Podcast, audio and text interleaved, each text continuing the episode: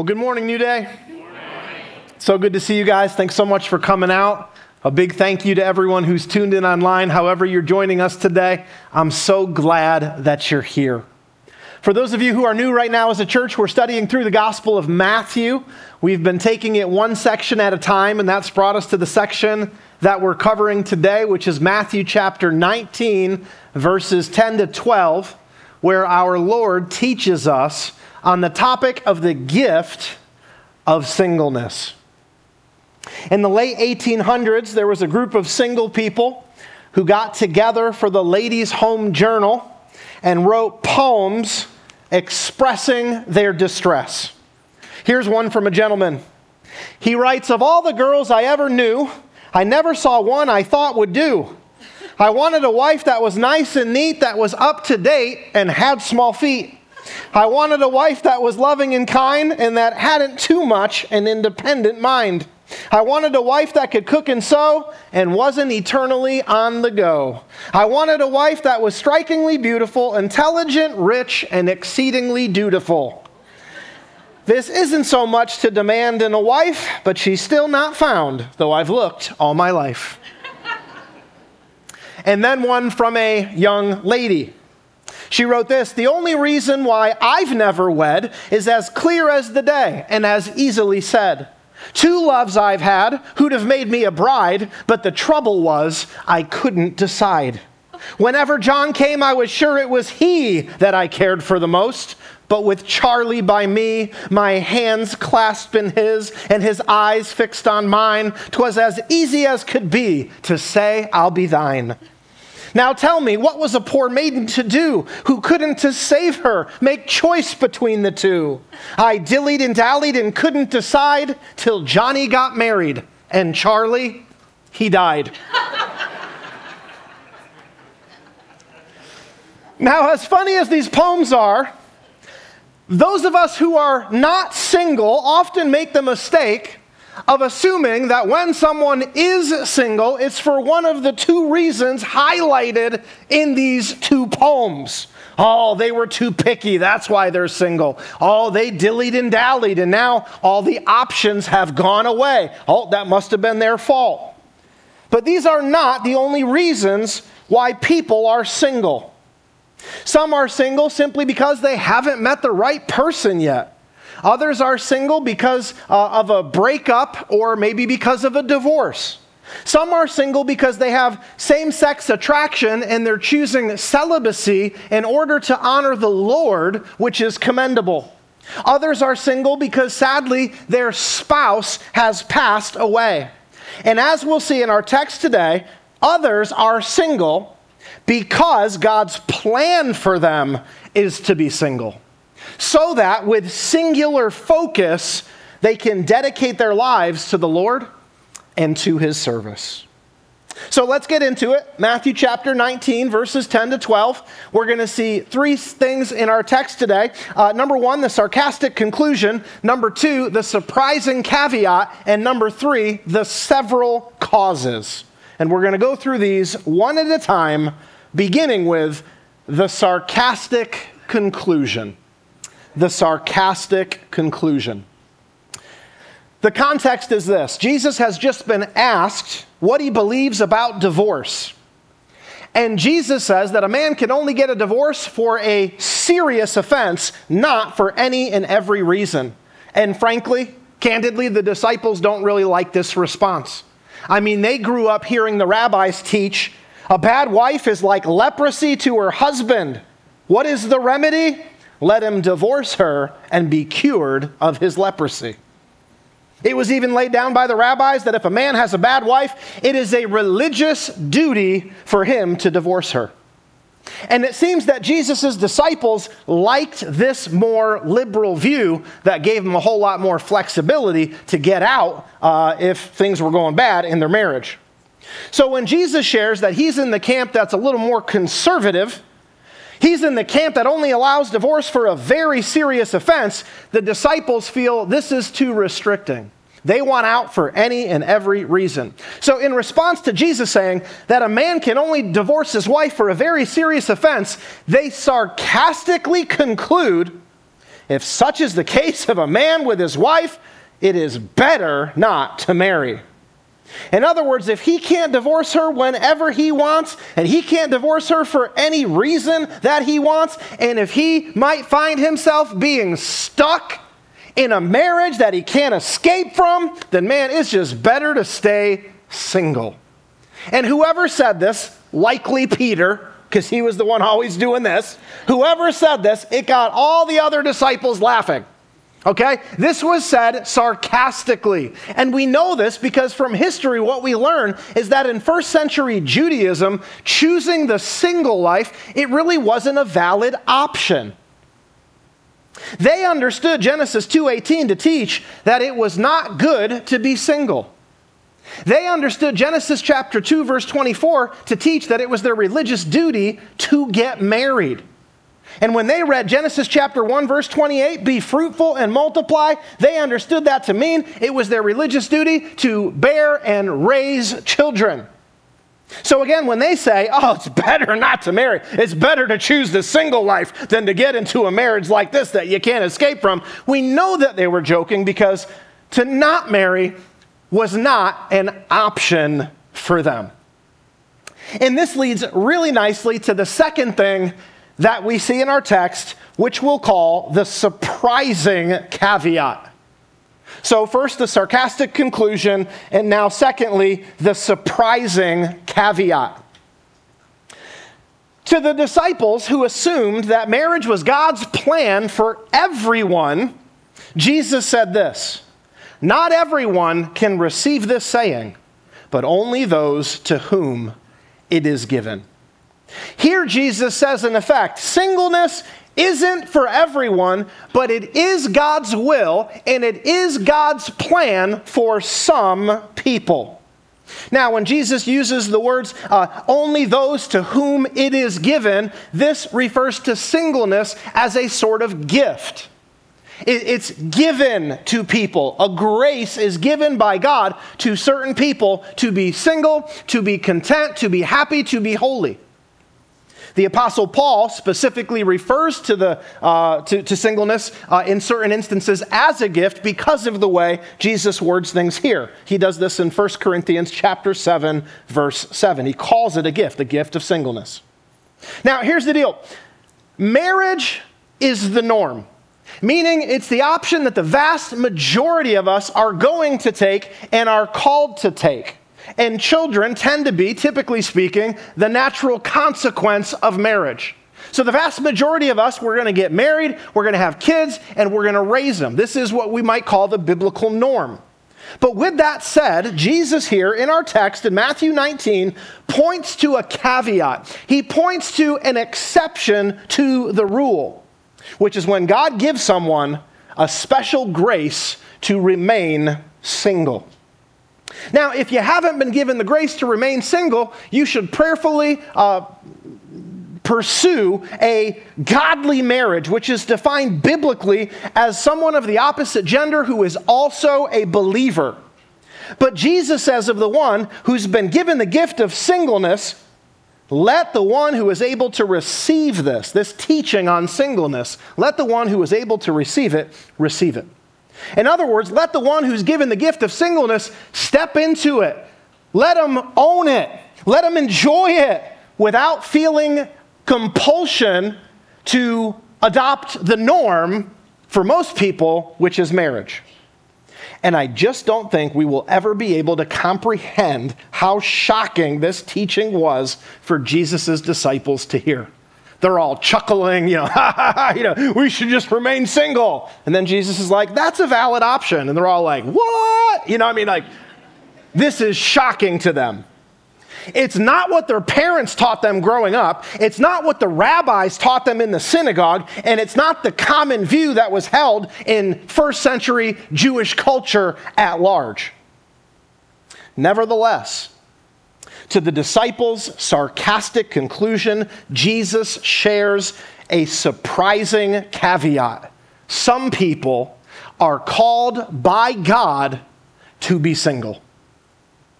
And now that we've seen the sarcastic conclusion and the surprising caveat, let's thirdly and finally note the several causes. The several causes. Having let his disciples know that it's God's will for some people to be single, Jesus now lists three common causes of singleness. And as Jesus lists each of these three causes, he references something you may or may not be familiar with called a eunuch. So, a little bit of explanation before we get into the causes, because if you don't know what a eunuch is and you don't know the way in which Jesus is using the word picture of the eunuch, then you really could go uh, uh awry here, okay? So, let's make sure we understand what this is. A, a eunuch was a castrated male. Not having the ability to reproduce, the eunuch did not get married. So the eunuch, then, as used by Jesus in the context of Matthew uh, 19, represents simply the person who remains single. It may actually refer, as we'll see, to someone who was castrated, but it doesn't necessarily refer to someone who is castrated. Jesus is using the eunuch, someone who remains single, as a word picture to be representative of anyone who doesn't get married and instead remains single. And now that you know that, let's look at the three common causes of singleness as laid out for us by Jesus. The first of the three causes is what we'll call defect. Defect. When Jesus points out that there are eunuchs who have been so from birth, he's simply saying that some people choose not to marry because they were born with a birth defect that would make it impossible for them to procreate. Now, please understand that Jesus here is not saying that it would be wrong to marry if you can't produce children. He's not saying that. He's simply pointing out the fact that in his time, there were some people who chose not to marry because of a birth defect that would make it impossible for them to procreate. So, cause number one, defect. Now, cause number two, defeat. Defeat. When Jesus says that there are eunuchs who have been made eunuchs by men, He's referring to those who were forced into the single life by a conquering king. Understand, it was common practice in antiquity for a king to defeat a country, to take the best of their citizens, uh, to castrate the males, and enlist the best of the best into his service. For some of his administrators, their duties were so important that the king wanted them to give singular focus to those duties.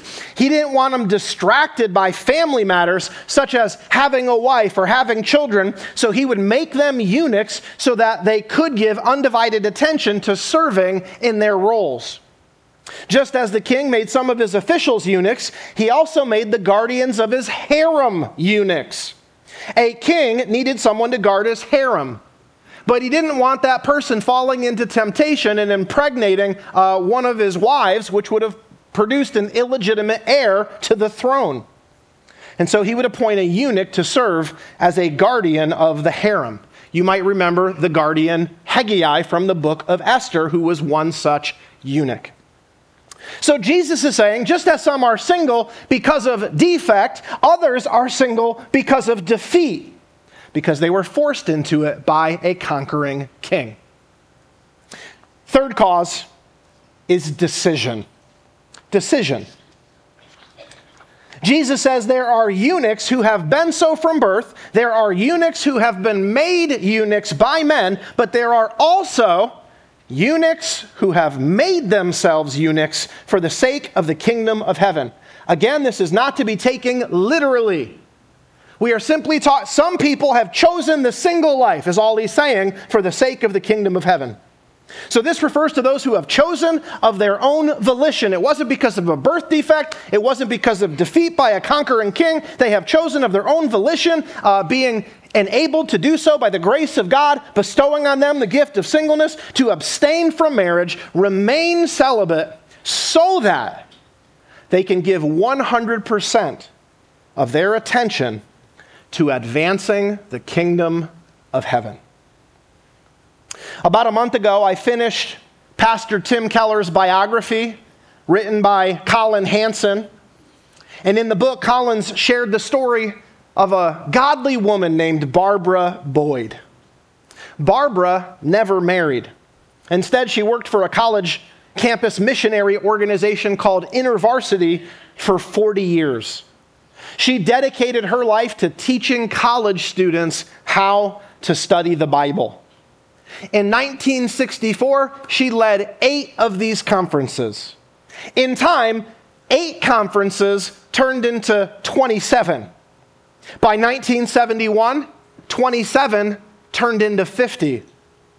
And at the high water mark of her leadership, 50 turned into 130.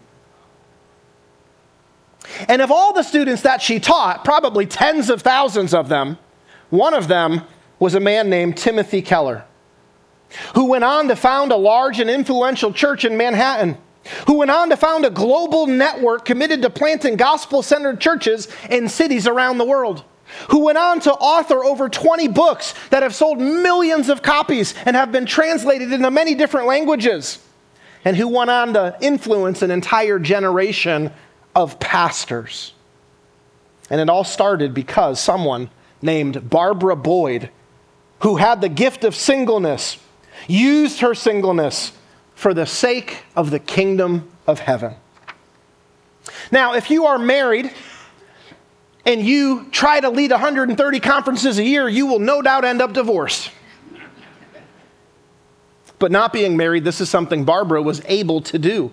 And what an impact she had. And it's people like Barbara that Jesus is talking about in this third cause for singleness. He's talking about those that choose the single life as to dedicate their lives in sacrificial service for the sake of the kingdom of heaven.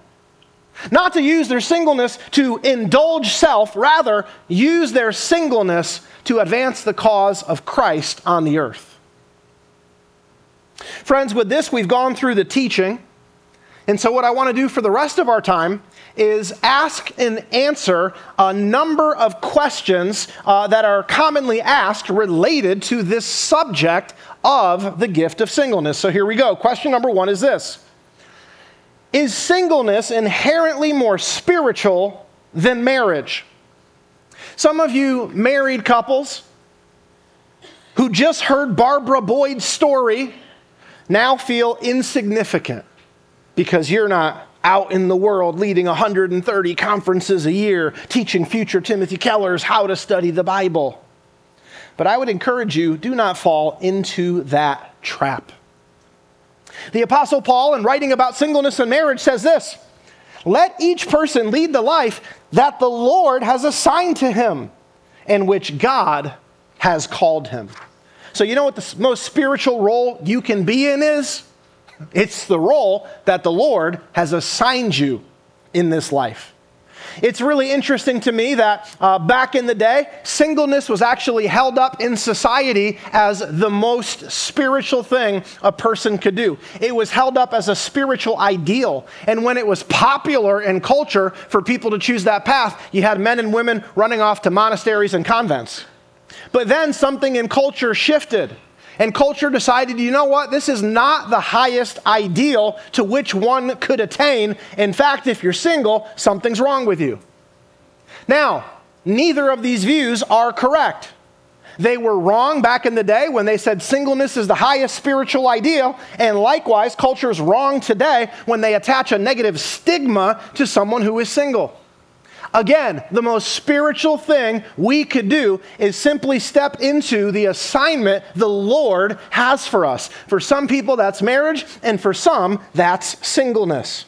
You can't say, Oh, I'm married, I'm raising kids, I'm not out in the world leading conferences, raising up the next Timothy Keller. Don't say that. You might be raising up the next Timothy Keller or Kathy Keller in your home by raising your children. So, the most spiritual thing you can do is to focus on the task that the Lord has assigned to you, whatever that might be. All right, question number two is this Who should be single? The Bible actually speaks to this very clearly. Who should be single? Jesus says this in verse 11 Not everyone can receive this, only those to whom it is given.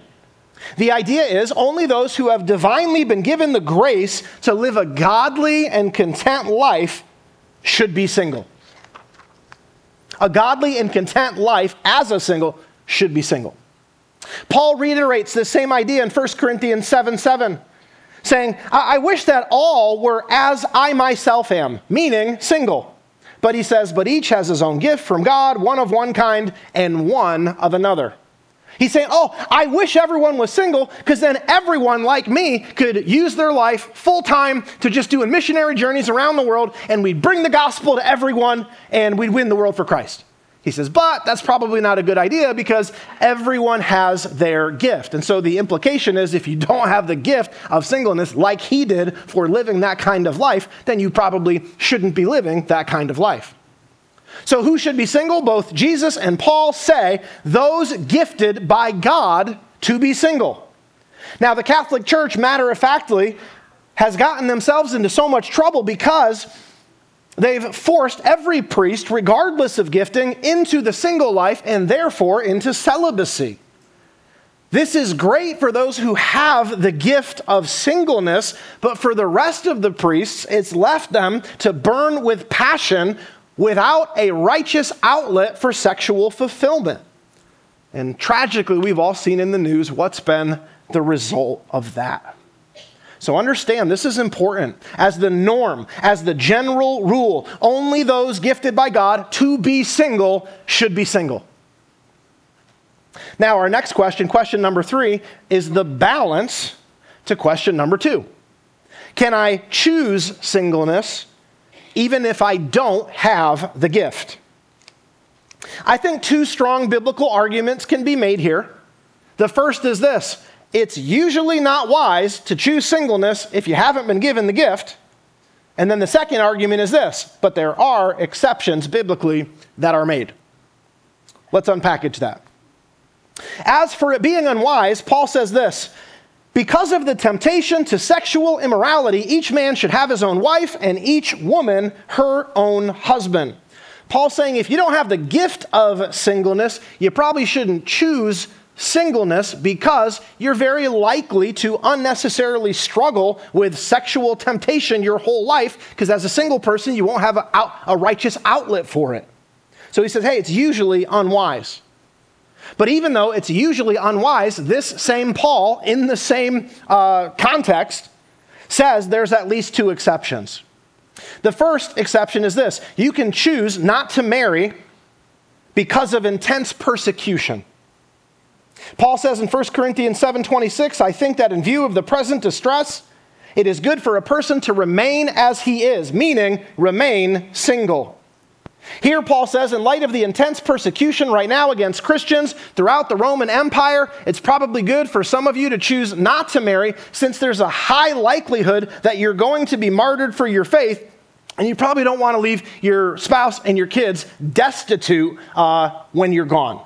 So, temporarily, if you choose to do so, it would be okay to not get married. Now, this is hardly the gift of singleness, rather, a concession that's made during intense times of persecution, where temporarily you would delay that, uh, hopefully, once things get better in terms of the persecution. The second exception to the rule is for an elderly widow. Paul writes this a wife is bound to her husband as long as he lives. If her husband dies, she is free to marry anyone she wishes, but only if he loves the Lord. And in my opinion, it would be better for her to stay single, and I think I am giving you counsel from God's Spirit when I say this. So here's a woman who was married, right? So clearly, she doesn't have the gift of singleness, okay? But Paul says if after her husband dies, she doesn't want to get remarried, that's okay. This assumes, though, that the woman is advanced in age. Because 1 Timothy chapter 5 verse 14, Paul advises young widows to get remarried and to have kids and to manage their household. But if you're older and your spouse dies and you want to remain single, Paul says that's okay, it's permitted. And I think the idea is not that sexual desire dies completely, uh, but one might argue it diminishes over time. And so the elderly widow uh, might not be wrestling with temptation to sexual immorality uh, for the rest of their life. They can manage uh, that singleness. And so Paul says this would be an okay exception to the rule. So, again, what Paul establishes is simple. It's normally unwise to choose singleness if you don't have the gift, but secondly, there are exceptions to the rule that are made in certain instances. Okay, question number four is this How do I know if I have the gift of singleness? Jesus says this in verse 12 Let the one who is able to receive this receive it. When those who don't have the gift think of a future where they're single and celibate, it's a terrible thought to them. They're like, Dear God, I know you give gifts, but when you're handing out the gift of singleness, stay away from me. Conversely, when those who have the gift think of a future where they're single and celibate, it's a lovely idea. They can picture themselves single, celibate, happy, and holy. So the question is can you receive this? Can you picture yourself single and happy and holy, though you'll be celibate? If so, you just might have the gift. And if not, you probably don't. Another way to know if you have the gift of singleness is if you don't have any urgency to get married and begin a sexual relationship with your spouse. Paul says this if he, referring to the one considering the single life, has decided firmly not to marry and there is no urgency, he does well not to marry. So the norm is for God to give us a sex drive that pushes us towards marriage, that, if ignored, would forever distract us and frustrate us. And this is what Paul calls urgency. Well, if you don't have that urgency, or if you have it, but you're not distracted by it, you aren't frustrated by it, and you can control it and manage it, well, then you just might have the gift of singleness. Question number five How do I know if I don't have the gift of singleness? If God has not graced you with this gift, then you're going to have the normal and natural and God given desire to get married and begin a sexual relationship with your spouse. And it's not going to be something that you can turn off or easily ignore. And Paul says to those who have this normal and natural God given desire, he says, it is better to marry than to burn with passion. And don't view that burning with passion as something bad or negative. It almost sounds bad, doesn't it? God gave you that burning passion. And all the married people said, Woo! Okay. Sorry, I just had to make sure you were still with me. Okay. If you have the desire to be married and enjoy a sexual relationship, then it is unwise if you have the choice to remain single, because all that does, according to the Apostle Paul, is open us up unnecessarily to sexual temptation. There is no need to go through life being overly tempted with sexual sin when God has provided marriage as the righteous outlet for the fulfillment of sexual desire. So, to those who think they're called to the single life, but they keep falling into sexual sin, Paul says this if they cannot exercise self control, then they should marry.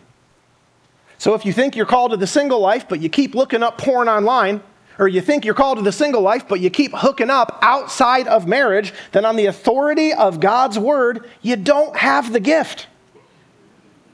Okay? You clearly desire sexual intimacy, and that's a good thing because God is the one who put that desire within you. But God doesn't want you fulfilling that desire uh, in the context of sexual immorality. He wants you to fulfill that desire in the context of marriage. Okay, last question is this question number six. Whether I'm single by gift or by choice, what does God want from me? Don't miss this one, friends. As I mentioned in my opening, there's a number of different reasons for why people are single. But whatever the reason for someone's singleness, everyone has the same purpose in their singleness, and that purpose is service. Service. One more time service. Jesus is clear that singleness is a valid choice if you've chosen singleness as the means by which you can more fully give your life in sacrificial service. Take a look at what he says for the sake of the kingdom of heaven.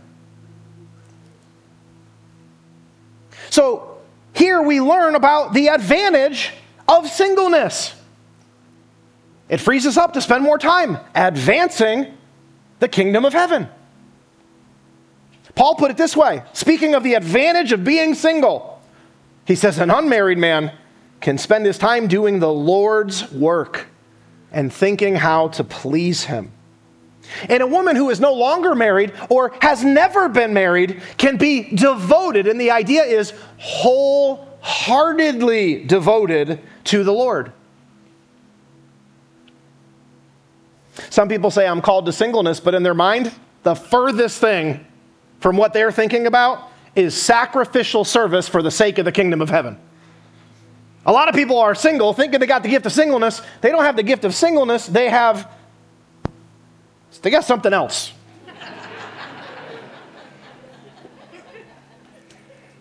in their mind, what they're thinking is oh, if I stay single, I get to choose how to spend all my money. If I stay single, I get to choose how to use all my time. If I stay single, I never have to have an argument about where to go on vacation because I just get to choose. Isn't that wonderful?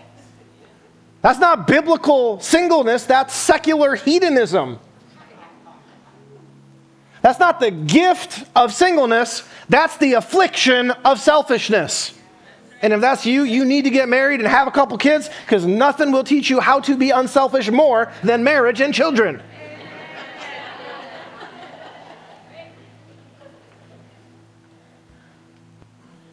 The, purple, the purpose of singleness is not to indulge self, it is to give oneself in sacrificial service for the sake of the kingdom of heaven. Now, Jesus here is not at all painting a picture of single people just sitting around twiddling their thumbs. Because, you know, if you're single, you got nothing to do, so might as well give some of that time to the Lord. That, that is not at all what Jesus is saying here. He's not saying single people just have so much extra time. No, no, I, some of the single people I know are some of the busiest people I know. But what Jesus is saying, and what the Apostle Paul is arguing, is that no, no, but if you are single, then you have more free time than a married person, and you have more free time than a married person who has children. And the expectation, if you have the gift of singleness, is that you will use that time for the Lord. I mean, I think a strong argument can be made biblically that the gift of singleness comes with a, call to just fully immerse your entire life and use it for the Lord.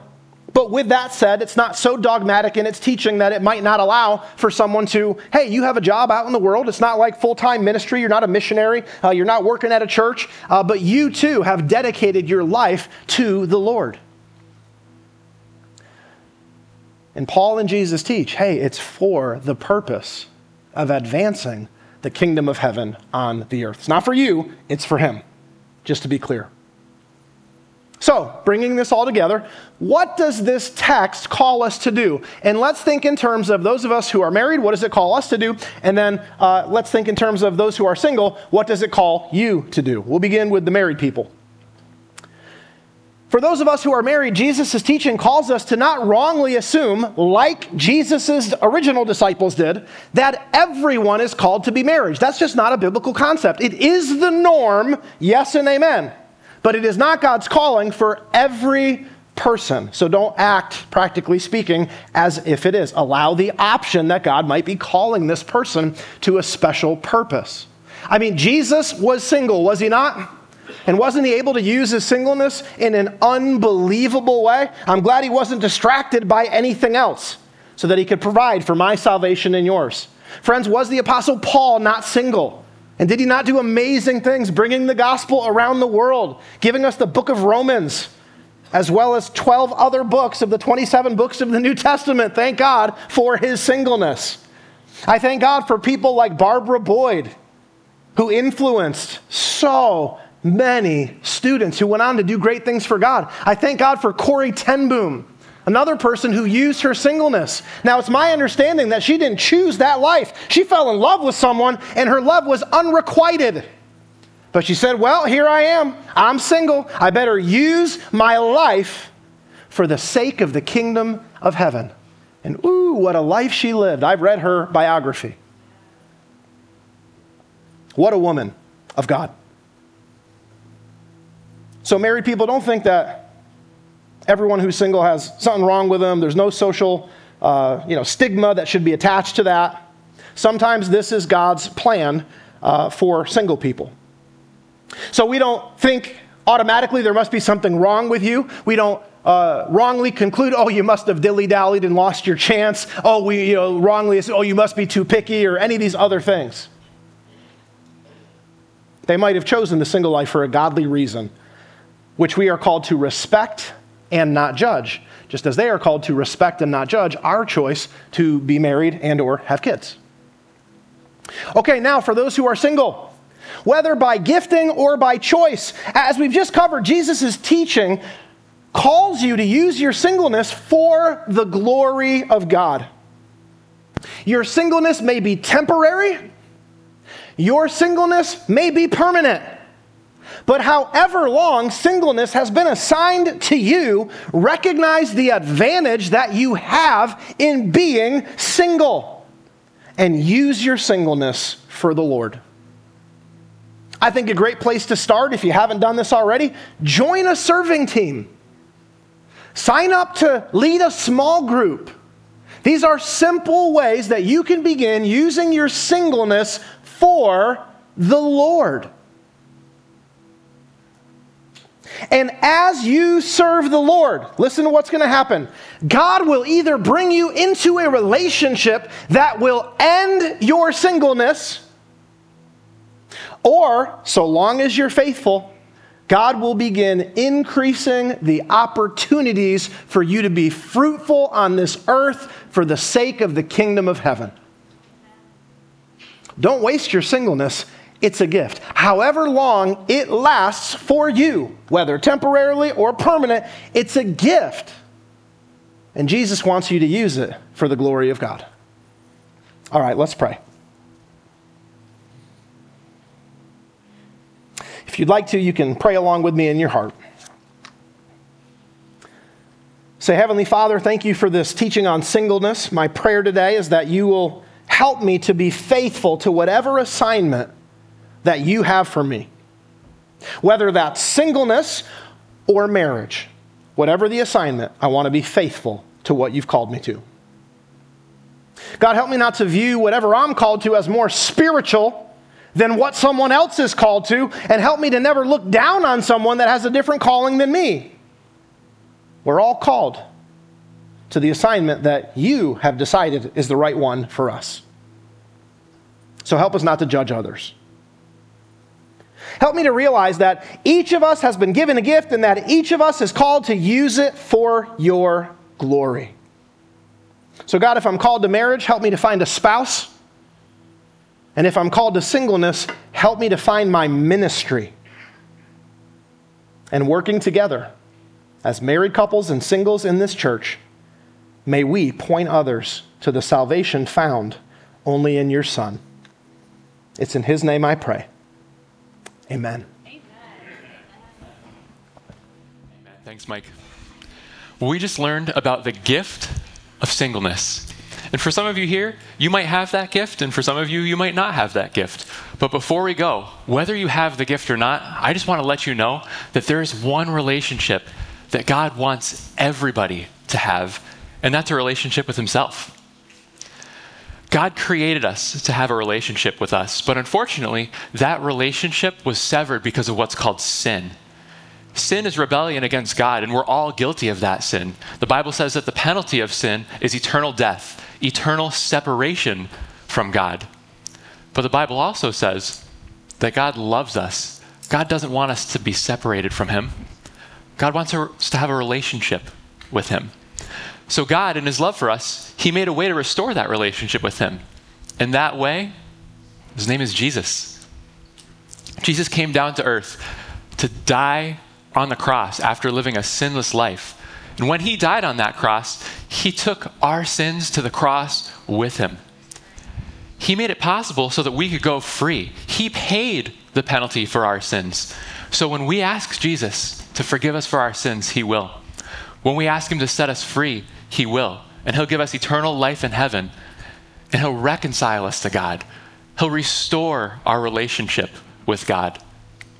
So, if you want to decide to make Jesus your Lord and Savior, if you want to decide to ask Jesus to forgive you of your sins so that you can be saved, so that you can have that relationship with God again that God created us for, I just want to encourage you by saying that's the best decision you could ever make. So, if that is you, if you do want to make that decision today, I want to invite you to take out your welcome card and check off the box that says, I've decided to make Jesus my Lord and Savior.